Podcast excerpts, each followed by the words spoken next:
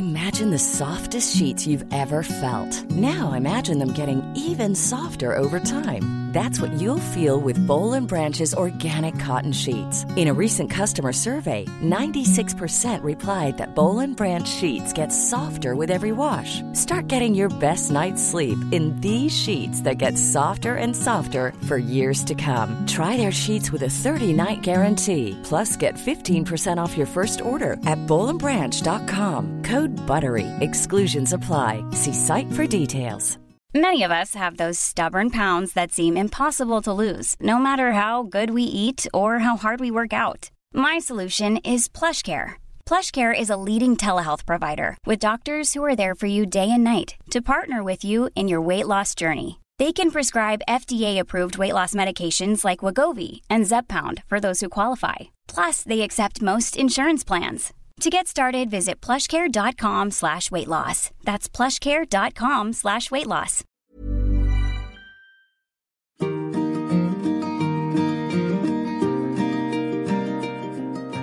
Hello, you're listening to me, Liz Earle, with Wellness with Liz Earle. And I'm actually away from my studios at the moment on a research trip. So I would like to introduce you in the meantime to another super interesting episode. And I recorded this a few weeks ago back in London when I was joined by Helen Browning, OBE, the multi award winning organic farmer, champion of British sustainable farming, a lead on so many food and farming bodies, including the Food Ethics Council the Agriculture and Environment Biotechnology Commission, the Meat and Livestock Commission, chair of the Animal Welfare and Health Strategy Group, and last but not least, the chief executive of the Soil Association since 2011. Phew! She's a busy lady, and not only is she absolute leading light in terms of sustainable organic farming, running a 1300 acre farm in Wiltshire, but she also found time to stop by the Wellbeing Studios to share some of her vast knowledge of the issues surrounding the way we currently produce and buy our daily food. It's a really fascinating listen. I do hope you enjoy, and don't forget that you'll be able to download the podcast notes with links to all she talks about directly from the lizearlewellbeing.com website. Take a listen. So, Helen, it's a real pleasure and a privilege to have you here. Thank you for coming to my studios. Um, I'd like to talk to you really about how you got into farming in the first place. What was your journey? Well, I grew up on a farm. I'm, a, I'm from a long, long line of farmers, as far as I know. Uh, and I was particularly inspired by some great aunts that I had um, living up near Malvern, the Malvern Hills. Um, and these four spinsters had lived and worked on the farm together all their lives. Um, and uh, I just saw them having this sort of wonderful life, actually, farming, living in a more free way than a lot of women were, I think, mm, back in the sort of 70s. Um, they went to market, they drank whiskey, they went hunting, they did all sorts of. They seemed to have a whale of a time, and uh, and and I love the land. I've always loved the countryside. I grew up um, tagging along behind my father on the farm, and by the time I was about eight, I knew I wanted to farm myself. Did you have brothers and sisters? Yes, I did. And uh, in fact, my youngest sister also farms, so really? it's strongly in the blood. Mm. Uh, and uh, and I was so lucky to have the opportunity. My yeah. father had come to Bishopstone, which is where I am now, in, in 1950, and taken on the tenancy of Eastbrook from uh, the church. Um, and so I had the opportunity to take the tenancy on from him. And so, what were you farming then? then? Well, he was farming uh, dairy, beef, sheep and arable, um, uh, and he was very much the forefront of uh, you know intensive farming, new methods coming in. So we really? had the latest sort of Airtech sprayer and all those Gosh. kind of things. and I grew up with those aspirations. I suppose it was all about yield, you know, then and the sort mm-hmm. of seventies and eighties, and I grew up with all those aspirations. So in terms of arable, what were you growing? Things like we wheat? were growing wheat and barley and oats, um, and uh, I don't think we grew many pulse crops. Um, and we had a two dairy herds and uh, beef and sheep. So it was already a mixed farm, which was great. But lots of reps knocking on your door trying to sell you sprays and well, certainly when I took over the farm, I it was one of the things I really noticed. I just had lines of them down the drive. Uh, these Barrels kind of, of, chemicals. Yeah, just all of them telling me that you know if I used this input or that spray, it was going to enhance my yield by X or Y.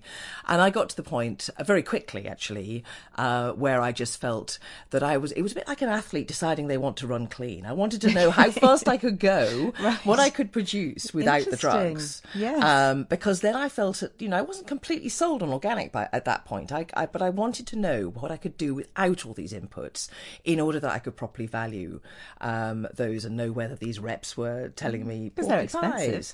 They're very expensive. Mm. I mean, in the first few years of us going organic, we switched from spending about hundred thousand pounds a year on chemicals Good to heavens. spending uh, a, a, almost the same more more on labour actually. So we switched, you know, the right. Way we where but we spent how much better for the rural economy that Absolutely. actually that money is going into employing people who are having fulfilling, rewarding jobs working outside, working the land. Absolutely, and and not themselves being uh, subjected to those sprays and Yeah. chemicals, because actually that's where a lot of the problems. If you're looking at where pesticide uh, pesticides become problems, I mean certainly in the developing world it's it's particularly problematic, but even in this country, um, there's a lot of concerns that farmers and farm workers are the ones that are um, bearing the brunt of of, uh, of pesticides. So That's a really interesting point, actually, because I know that, I mean, I work obviously writing about food safety and sustainability there's our well-being, and it's always from the consumer's point of view. It's, you know, you don't want to eat that lettuce because it's been sprayed so many times. But actually, to your point, the real people who are at, in the front line here Yeah. at risk are the people who are handling these things and breathing in the sprays and, and working with them year in, year out on a daily basis. Absolutely, and I remember when I was a child, we would be sheep dipping, for instance, with uh, Mm. uh, organophosphates, um, and nobody was wearing protective clothing in those days. Yeah. And the same with sprayer operators. And now everybody looks like they're going to the moon. If you're actually operating a sprayer, you've got Which so is, much guess, stuff on. Yeah, Um, but, But, then it shows you how dangerous these things are. but 20, Uh, 30 years ago, that wasn't the case, and we were using these chemicals. Uh, and that's what's happening in the developing world too. People are using knapsack sprayers They with are, chemicals running down their back can, and yeah, uh, and that. with no protection. And so I think that one of, for me, one of the one of the reasons to uh, think about buying organic is to try and safeguard uh, Mm. those people who are um, producing food. So you took over the farm when? I took over the farm in '86. And what happened then? Uh, Did, you, did you immediately say, "Get these off my land"? or- Well, no, I, I, I, I sort of started some trials on the farm. So we had 20 acres where I ran some trials um, looking at organic techniques for the first year or two. Um, and so we had our first uh, crops of clover, different types of clover. We had intercropping trials where you're growing different crops together, uh, raised beds of vegetables. We had our first house of laying hens. My first two pigs came onto that site. We planted a small orchard. And it was about testing the methods and giving ourselves confidence that we could actually do this across the whole farm. But it was also about winning the hearts and minds of the people on the farm uh, because I was quite young and I uh, and yeah, female. this young girl come in. Absolutely. What did they think? They, they, they were pretty horrified. They think you were a lunatic. yeah, there was, you know, you'd got uh, men, most of them twice my age, um, Hmm. all of them coming from a very different background and used to a very different style of management. They've been used to this kind of, you know, quite traditional boss comes in and tells you what you're going to do for the day at seven o'clock in the morning and you get on and do it. Um, I came in with all these thoughts about actually wanting to build a team, wanting to kind of get people working together better, and they all thought I was completely mad. And then they knew I got these organic kind of whims as well, uh, so they were pretty uh, pretty nervous. So this was partly this first year or two was partly about just giving everybody a bit of confidence this wasn't completely mad. And what Uh, happened with your yields? Well, the yields um, on things like uh, dairy, actually, they didn't change that much when we converted the dairy herds. We, they dropped a bit, but we weren't we weren't doing the ten thousand litres a cow anyway. We were kind of still quite grass based. Um, on the arable front, our yields went down initially probably by about uh, you know 40, 40 to fifty percent, but then sort of came back up a bit once the land recovers and gets used Yes. to the, the you know the microbiology starts to uh, to work well. But obviously, we were saving all these chemicals, and if you looked at the sort of you know the margins on a crop by crop basis, um, then actually we weren't very we were we were very close to what we were doing before. Yeah. But I'm a, I'm a tenant farmer. I don't own the land, so I had to make the thing pay from day one. Right. Um, and so it was very important to get the financials right to give us confidence that we were going to be able to do this without going bust. It's interesting, though, picking up your point about the land had to recover. So, a lot of people listening are really not going to have much of a clue about land management and mm. farming, soil health. I only know a tiny bit about it because I've started farming in this last of decade or so. And it is actually the most fundamental thing. And I guess going back to basics, it's why the Soil Association is called the Soil Absolutely. Association and not sort of the Farming Association Yeah. or the Organic Association. Yeah. It, it it comes down to the soil, doesn't it? Everything fundamentally starts with the soil. I mean, I think people just uh, completely, and why should they, don't get that. That sort of top six inches of our Earth's crust, that tiny skin that covers the Earth, is what we depend on fundamentally um, in order to survive. And everything, ultimately, or pretty much everything, is recycled through that soil. And uh, and the health of it, and the you know the vibrancy of it, how much organic matter it holds, uh, what the microbiology is like, uh, how much water it can hold, um, is it affects our day to day lives in, in ways that we just don't. Most people just wouldn't have really had the opportunity to understand. We just see it as a layer of dirt. Yeah, yeah, we? and, and it's call it inconvenient that we that you know we bring it into our homes on the bottom of our shoes and just Absolutely. And and in the states, they talk about so if you talk about soil in the states, they don't like the word soil because it's soiled. You know, it's kind of not a nice word. Um, but soil is fundamental, and I'm glad that the Soil Association has always stuck to keeping its name as the Soil Association because it is uh, it is that fundamental. And um, and farming, our our sort of first duty as farmers is to care for the soil and to uh, leave it in a better heart than we have found it, because uh, our ability to feed ourselves in the longer term fundamentally depends on that, and not just that too. You know, soil also holds more carbon uh, than everything else in the world put together. There's more carbon in the soil than there is in the atmosphere. So you know we know that if we want to address t- climate change, getting more carbon back into the soil uh, is going to be very important. If you want to protect ourselves against floods and droughts, then again the amount of organic matter and humus in the soil is crucial. So it's not just about the food production; it's about uh, clean air, clean water, um, and uh, and managing things like flood risk too. So, talk us through the differences then between intensively farmed soils, which presumably have only been happening for the last, what, 50 years or so? A bit more than that. I mean, I think you know mankind has disrupted soils uh, for for thousands of years. You know, from the time when we sort of slashed and burnt and moved on and had patches of agriculture and then allowed things to regenerate um, and settled agriculture. You know, we grad we we, we learned to, to, to we learned about We learned how to build fertility so that we could stay in one place farming the same ground. So, rotations when you move sort of sheep from one field and then plant a, a, a clover crop or something the Yes, so a rotation is when you're building fertility using leguminous crops that fix nitrogen from the atmosphere, things like clovers or peas or beans, those kind of crops. And then in subsequent years, you're growing crops that will use that fertility, like wheat or mm. barley. So, if you grow peas in a field one year, the next year you might grow wheat on it. Yes, so And it will be enriched because of the peas. Absolutely, and you won't need artificial fertilizer because you've captured that natural fertility from the atmosphere, and uh, and you've left it in the soil for the next the next crop. So, when did we understand that? When were people beginning to farm in that way? Oh, in the uh, in the in the in the seventeenth century, they were Really? starting. So you've got people like uh, Turnip Townshend, and you know, Oh, some great name. Yeah, so you've got you've got the great agricultural reformers uh, who started to uh, develop things like the Norfolk four course rotation.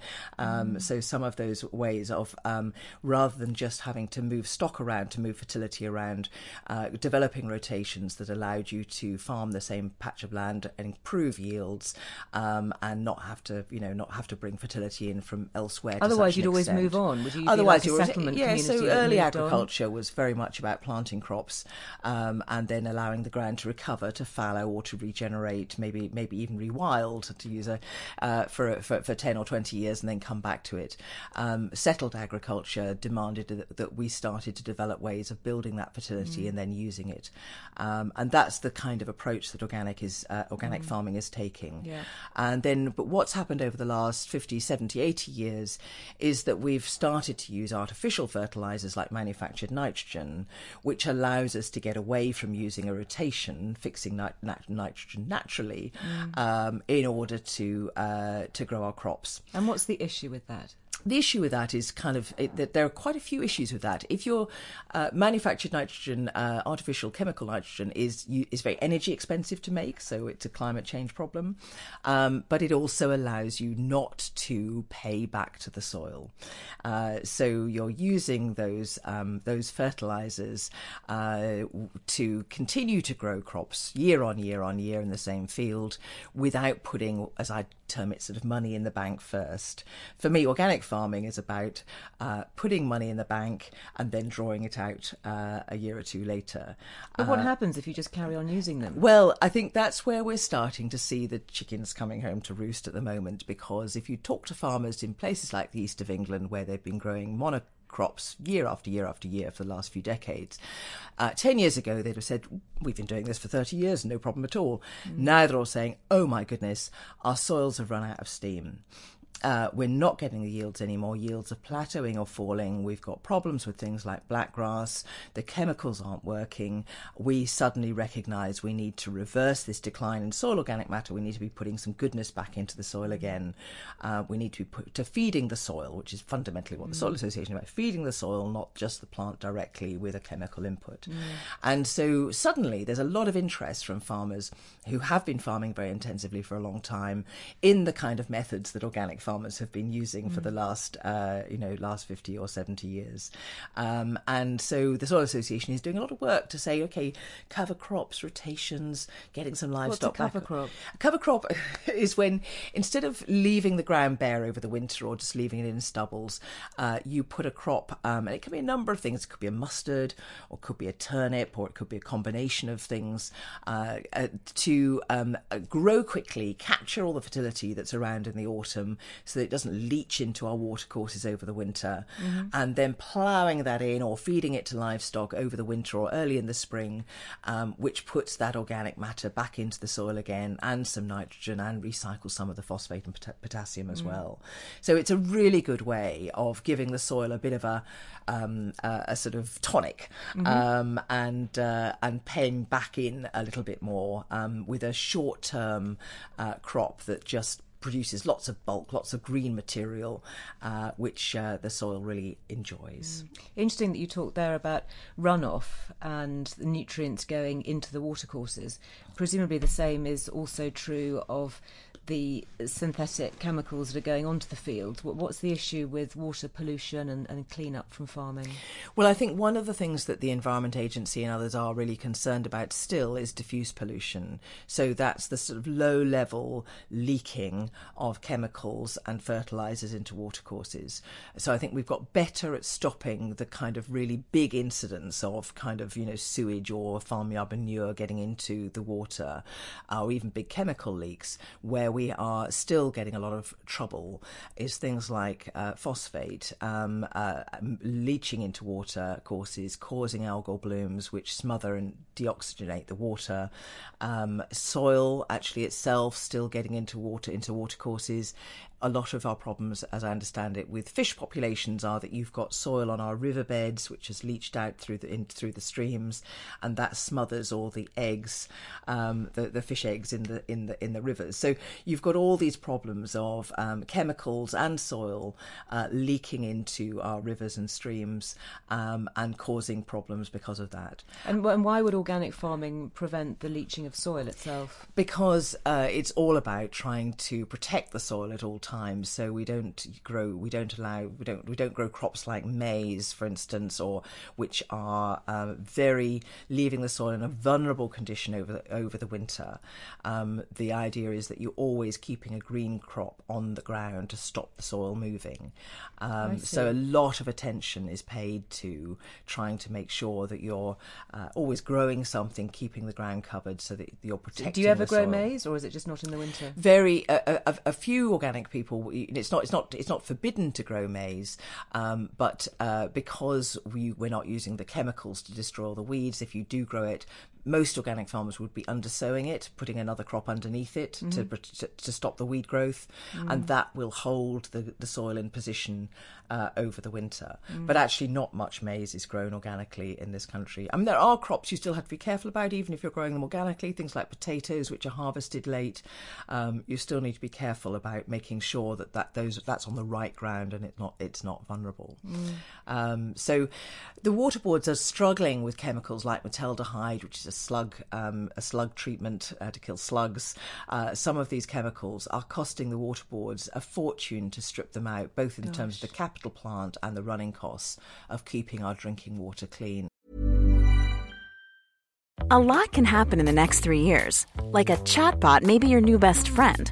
But what won't change? Needing health insurance. United Healthcare Tri Term Medical Plans are available for these changing times Underwritten by Golden Rule Insurance Company, they offer budget-friendly, flexible coverage for people who are in between jobs or missed open enrollment. The plans last nearly three years in some states, with access to a nationwide network of doctors and hospitals. So for whatever tomorrow brings, United Healthcare Tri-Term Medical Plans may be for you. Learn more at uh1.com. Many of us have those stubborn pounds that seem impossible to lose, no matter how good we eat or how hard we work out. My solution is PlushCare PlushCare is a leading telehealth provider with doctors who are there for you day and night to partner with you in your weight loss journey. They can prescribe FDA-approved weight loss medications like Wegovy and Zepbound for those who qualify.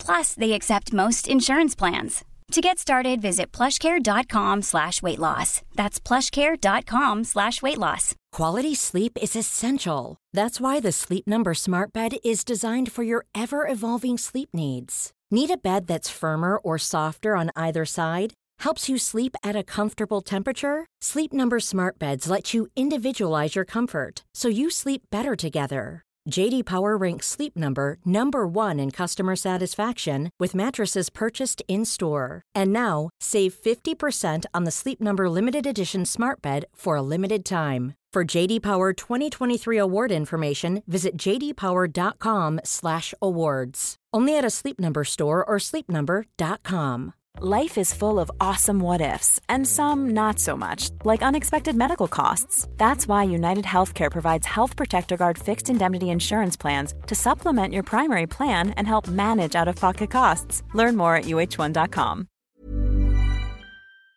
And is that coming from gardening as well as farming? A certain amount might be coming from gardening. I don't know that anybody's done a really good analysis of mm. how much comes from gardens. But it comes but from farming as well. oh, oh, oh, oh, huge issue.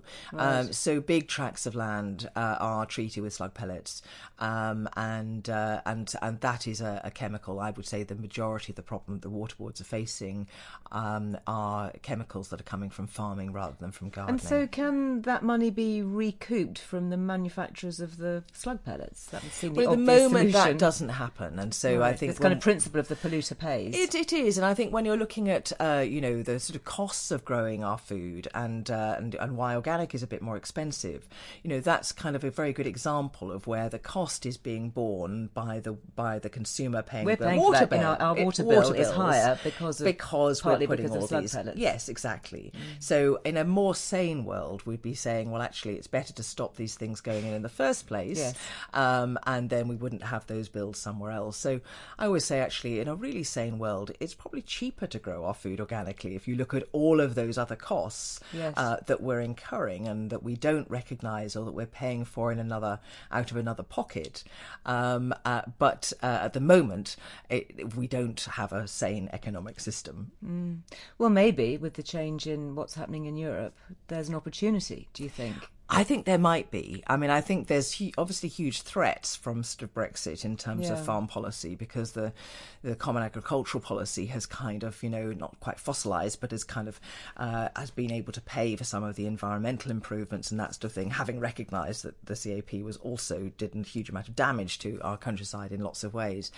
Um, but I think there are huge opportunities too mm. uh, to uh, really think what sort of farming, food, countryside do we want to have have and how can we uh, do things differently.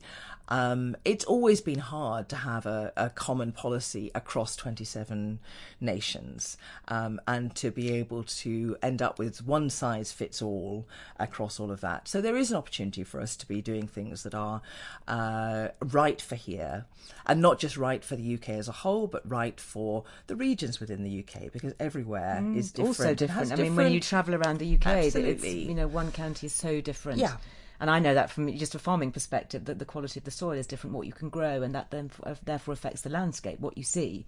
You know, you see all the, the, the, hill sheep, for example, in Cumbria, and then you'll see these wheat prairies in, in East Anglia or in, in flatter land. Absolutely, and the right policies are going to be different in each place, probably. You mm-hmm. know, it's a common framework for everybody, mm. so everybody's playing basically in, by the same rules, yeah. but you also need to be able to do what's right uh, for that geography and mm. that community as well, mm. actually. It's about people as well as it is about yeah. the environment.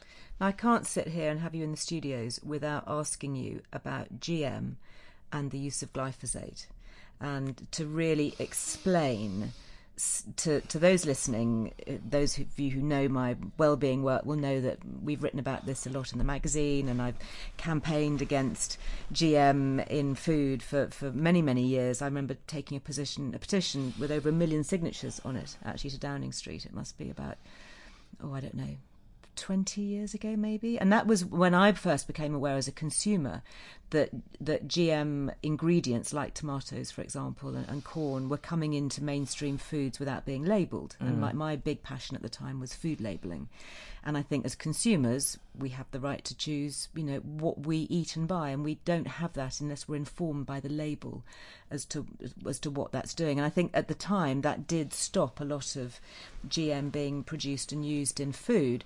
But it seems to me, certainly as a farmer, that, that the GM is is coming in in two ways. One in in the form of animal feed. Yeah that so we're eating animals that, and, and I'd love to talk to you about that about what your view is on any kind of residues or the impact on, on animal health and ultimately our health um, and then secondly this this increasing use it seems of, of glyphosate and and is that the case and if so is it damaging Okay, where do we start? I mean, I agree with you completely that we should have labelling, and I think we've been campaigning at the Soil Association for a long time that uh, meat products and and animal products that have been fed on GM crops should be labelled as labelled as such, and uh, that still that is still not happening, and it should be. Most people are eating meat, milk, eggs uh, from animals that have been uh, fed GM unless they're buying organic. And, one and is there evidence that, that, that that has um, changed or, or that, that the produce is different?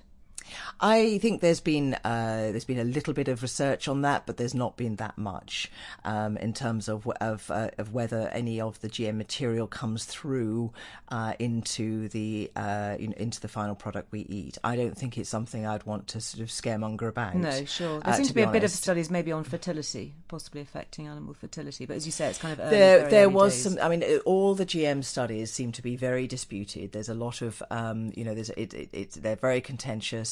Um, we could have probably have a whole podcast on yep, that, and I'd probably get Peter that, Melchett or somebody to come and do that another with time. You. That would be great. Um, but I think that you know my big concern about GM is the way that it has been used to allow us to continue to farm badly. Mm. Um, you know, something like 84% of uh, GM crops are basically uh, designed to be used either with glyphosate uh, or to plumb in uh, insecticides into the crops, and uh, so I think that it has allowed us just to carry on with monoculture farming when the sort of uh, when the cracks were beginning to show. It's been a sticking plaster that's allowed bad farming to continue mm.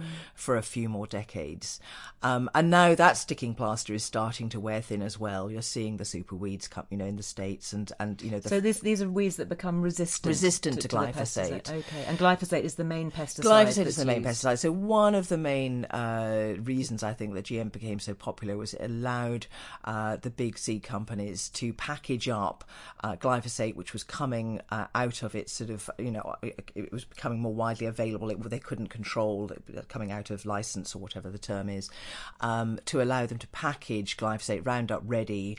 Uh, you know, glyphosate was Roundup was is the sort of brand name of a lot of glyphosate products uh, to be able to package the seeds and the uh, the chemical together in a way that allowed them to make the most of that chemical well into the future.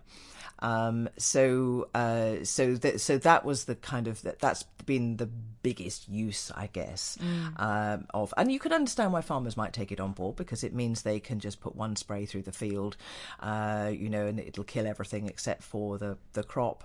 Um, it makes management easier. I think farmers are very very readily swayed by things that just make their life easier. Sure. But it made it easier in the very short term, and in the longer term, we're seeing these kind of problems coming back. Interesting. What about the developing world? Because people will be saying, "Oh, but what about solving global hunger? Surely the developing countries need this GM technology." Well, I don't think GM, uh, in many instances, has been about improving yield. It's been about making management easier. So uh, GM crops are not are not high yielding. Um, and actually, a lot of the time, the kind of you know the the, the cost of the seeds is usually higher. Uh, they're packaged with those chemicals. A lot of the time, the problems in the developing world about credit, people don't have the finance. They yeah. can't risk too much on those kind of crops, um, and uh, so I think a lot of the "we must feed the world" arguments are pretty misleading uh, mm. around GM. And I remember, in, even at the height of the Ethiopian famine, that Ethiopia was still a net exporter of grain. So a lot of these yeah. issues about poverty and hunger are so much to do with politics and distribution of food. They are. And, and not actually the growing practices. It's about it's it's largely about poverty and access to land. If people have got money, they can eat in virtually everywhere around the world. Yeah. Um, and uh, so, and I think a lot of the time there are some sort of pseudo humanitarian um, uh, arguments being given to mm. um, uh, sort of promote the technologies that basically are not in those in those people's interests. Yeah. Very, very interesting. As you say, I think that's definitely a topic that I'd like to return to it in more detail. One of the things that I've learned over the years, especially since my last book, which was the Good Gut Guide, mm. that's all about gut health, yeah. is the actual health, the gut health, if you like, or the microbiome health of the soil. Absolutely. Because it has its own microbiology, doesn't mm. it? Which I think we're only now perhaps beginning to fully understand. It does. And I think that the, sort of um, uh, the similarities between gut health and soil health are, are, are striking. Uh, it's the same principle that, you know, a healthy soil has a healthy balance of all these microbes, most of which we don't even understand the function of yet. Absolutely. And you know, billions of them we don't even know exist. Um, but when you start uh, destroying that or disturbing it, um, uh, then all sorts of other problems come in their wake, as it does with our own health mm. when we start. Because how, how many gut. microbes are there in a teaspoon of soil? It's some staggering statistic. Well, it's certainly it? over a billion, and I guess it depends how healthy the soil is. Um, I used to yes. hear that uh, that there were more microbes in a in a teaspoon of soil than there were people on the planet. But anyway, I think it probably depends on the soil. But there's an awful lot of them, and there's a whole world in the soil that we don't fully yeah. understand yet. Yeah. Um, we don't know enough yet about how you manipulate that in order to kind of give uh, you know benefits in terms of yields and plant health. Just as we don't know enough about how to manipulate gut health, but we know mm, some basic stuff. We do. Um, just as we know with ourselves that you know antibiotics are often going to really disrupt that mm. microbiome in our gut. Uh, so we know that uh, some chemicals are likely to disrupt that microbiome in the soil.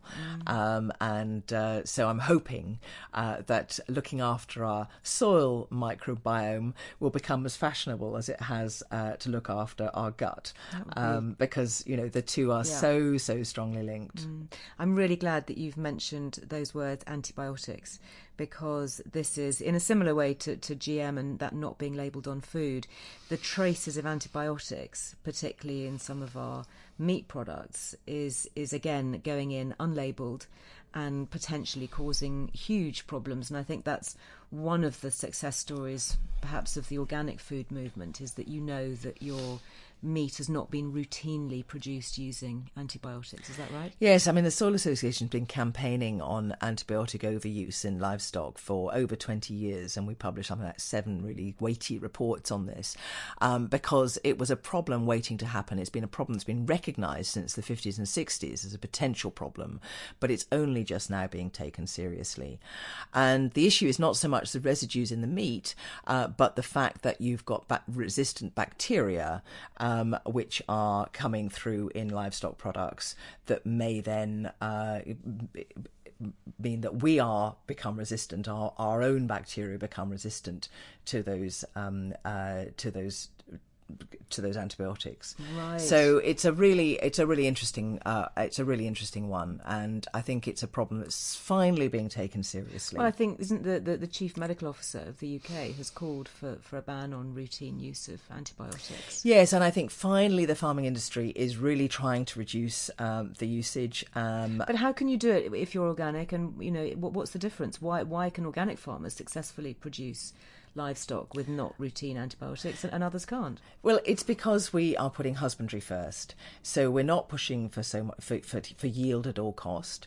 Animals are living outside. They're being weaned later. They're living on more natural diets. We're reducing the stress, and uh, and So they don't get sick. so they don't get sick um, a- as much. And you know, you obviously get you, there's obviously just as there are with you know the most perfectly kept human being, there are occasions when something happens and Mm. Yeah, you need an antibiotic. So I'm not against antibiotics, but I am against systems of farming Yeah. which basically use them to prop up bad farming Mm. um, and uh, so that's been our beef on antibiotics for the last you know 20 25 years Mm. has been a bit like chemical fertilizers it's allowing us to farm badly without getting those basic things right which are mm. should be fundamental whether you're farming organically or not those fundamentals of soil care rotations good nutrition good husbandry stress-free life you know all of those fundamentals whether you're talking about people or animals or the soil it's all the same stuff And this is absolutely something that affects all of us,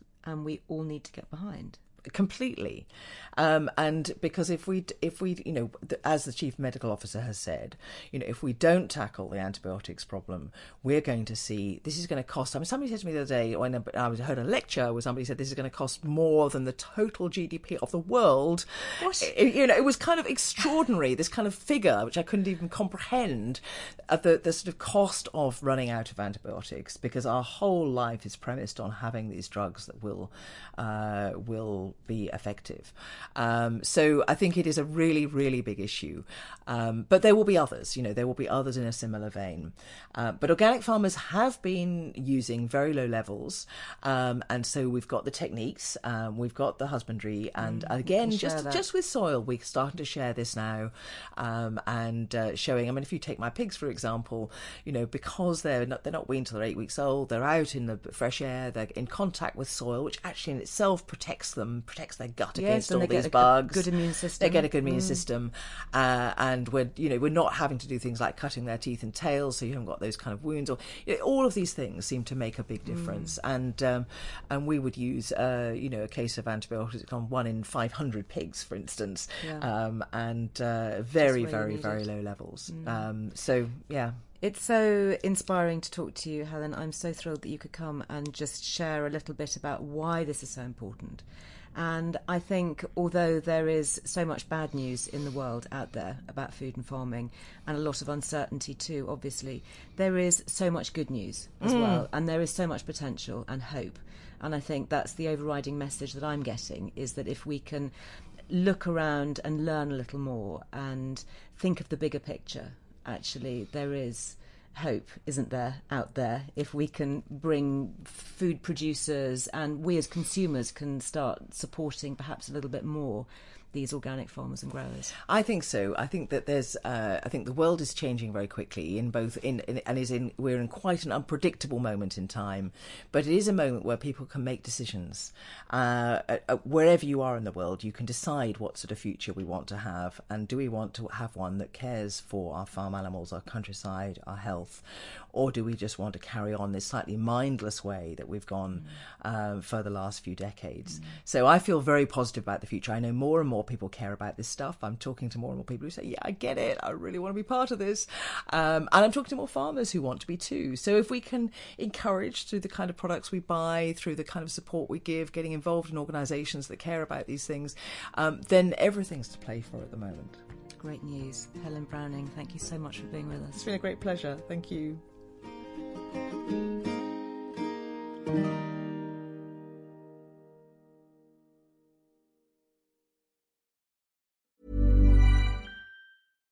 Imagine the softest sheets you've ever felt. Now imagine them getting even softer over time. That's what you'll feel with Boll and Branch's organic cotton sheets. In a recent customer survey, 96% replied that Boll and Branch sheets get softer with every wash. Start getting your best night's sleep in these sheets that get softer and softer for years to come. Try their sheets with a 30-night guarantee. Plus, get 15% off your first order at bollandbranch.com. Code BUTTERY. Exclusions apply. See site for details.